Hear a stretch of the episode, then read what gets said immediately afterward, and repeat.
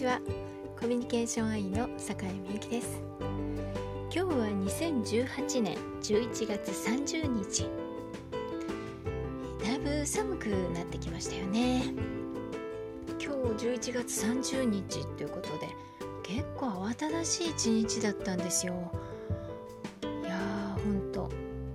もういろんな種類のことをこなしてあやっと今って感じで。でまだこれからうん本当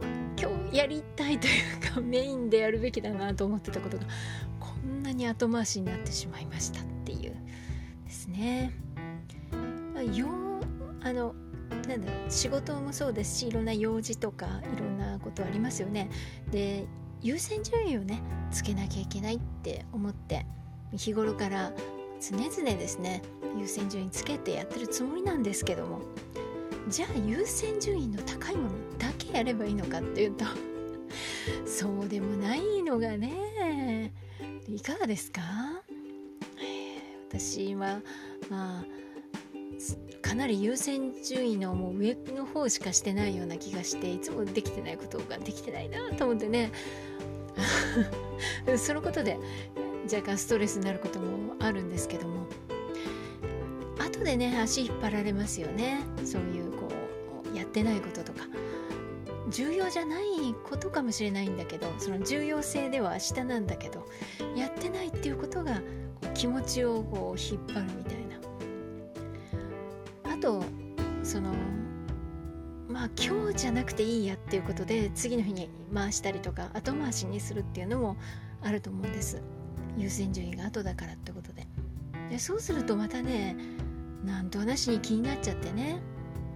うん、でそれが終わればあれですよ。完了したっていう感じで非常にすっきりするんですよね。でコーチングなんかでもやはり完了と未完了を明確にするっていうような、まあ、まあ自分だったらワークですよね。自分のことでも。それからクライアントさんであれば、まあ、そういうことをはっきりさせていくサポートをするんですけども何でも完了するっていうことはあの終わったからじゃあ疲れたってなるのかっていうとそうじゃなくて完了することによってむしろ力が湧いてくるという。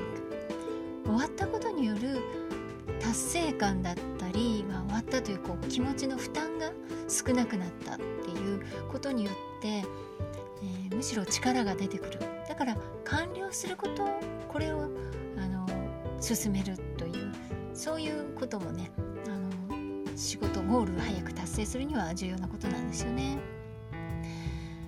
分かってはいるんですけどねっていう 話ですよね。まああのどうなんだろうな私は昔からねあのお嫁さんが欲しいって思ってたいやお嫁さんが欲しいって言ってじゃあ家事やってくれる人っていうと、まあ、どんだけ差別感があるんだと思うかもしれないんですけどもでも主婦あいわゆる夫、えー、家事をこなす夫であっても家事をこなす、えー、妻であってもどっちでもいいんですけどやっぱり明るくて優しくて 家事をこなしてくれる人が一人いると本当にどれだけ救われるだろうかと思うのは20代、えー、っていうか会社に入ってすぐの時から思いました。はいですからね優しくてそして、えー、家事をやってねニコニコしてで毎日、まあ、子育てもしとかね、まあ、子育てはするかしないかは別としてもそういうこう旦那さん、まあ、旦那さんかどうかわかんないパートナーのためにもう今難しいですね。もう絶対主婦とかあのいう固定観念がっちゃいけないっていう風なね時代なのでね、まあ、要するにパートナーの人でそういう風なサポートをしてくれる人がいるとしたら本当に幸せだと思います。えー、これはねある意味男性に許された特権なのかなとかまあ、女性でもそれだけの仮にま収入を得ているからそういう旦那さんを見つけたりあるいは、まあ、あのそうでなくてもうんまあ、ハウスキーパーさんを雇うっていう形もね、まあ、あると思うんですけど、まあ、あのそういう極端な数の少ない話じゃなくて一般的には旦那さんがいてで奥さんが仮に専業主婦でで家族家事をいろいろやるっていうのは変って思われないですよね。これは、うん、それはどちらもいいというふうに言われる。反対する人はいますよ。でもそれはもう定着している形なんですよね。ですから私みたいに女性がですねそういうことを望むっていうのはなんか口に出すのははばかられるようなところがあるんですよねやっぱり。まあ言っても、まあ、何を冗談を言ってるのかと。何でジョークの一つみたいなね感じで思われるかもしれないけど真剣に思いましたよ。で今も思います。だから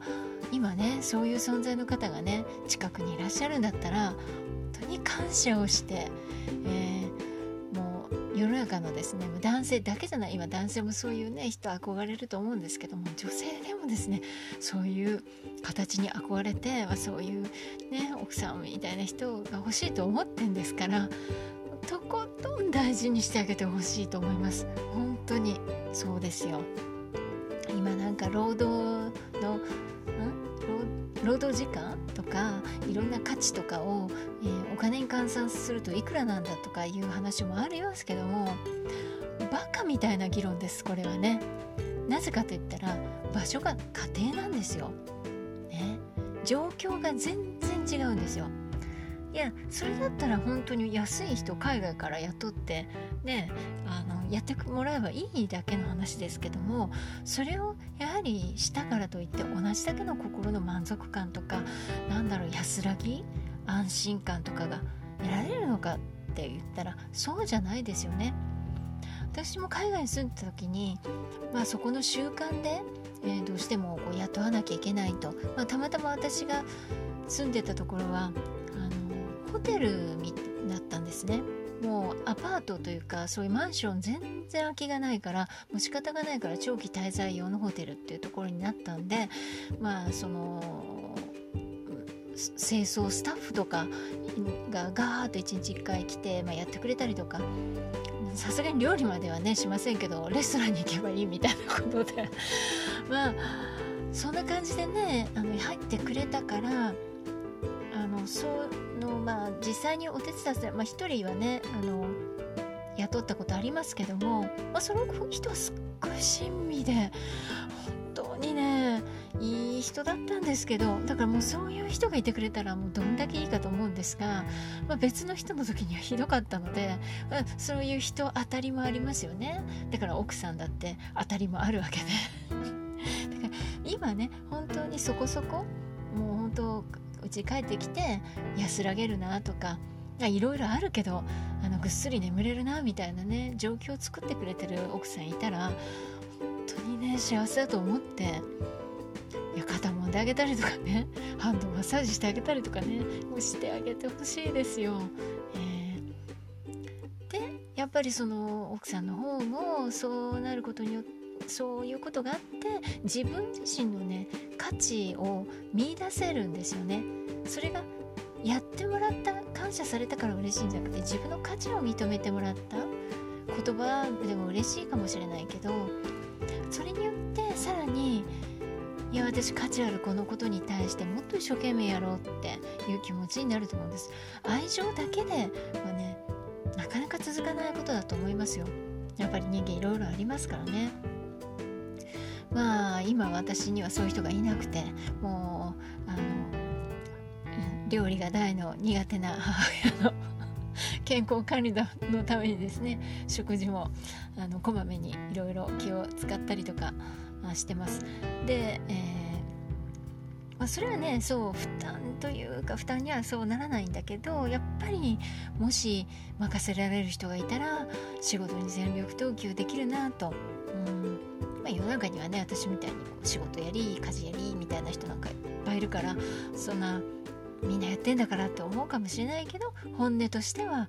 やっぱりお嫁さんが欲しいです。お嫁さん だからその表現が悪いんですけどね、えー、まあ心をこう許せるこう安心できて、えー、家の中のサポートをしてくれると、ね、そういう人ですよね。今いらっしゃる方は感謝しいらっしゃらない方はそういう方との出会いあるいはまそういう存在の方をね、えー、まあ、雇うとか、まあ、なんかねそういうご縁があるといいですよね。私もうんそうですね。なかなか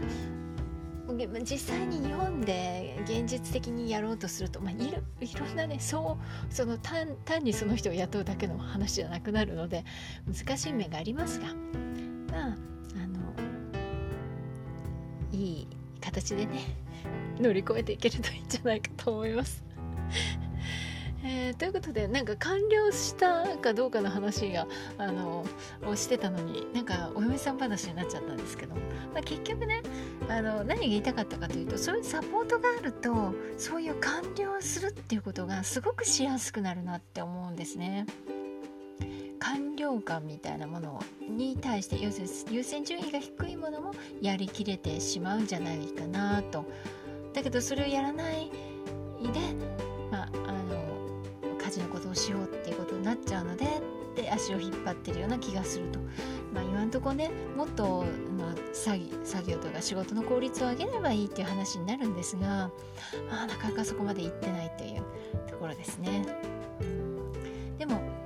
ぱり一つ一つ丁寧に対処するっていうのは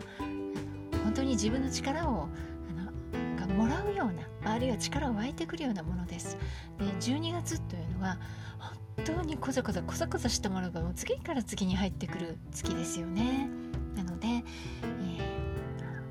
ー、ちょっとこういうねことを気に留めていただくと、まあ、ちょっと明日に回さないで今のうちやっとこうとかね今日のうちやっとこうみたいなそういうちょっとあの気持ちのエネルギーにしてもらえればと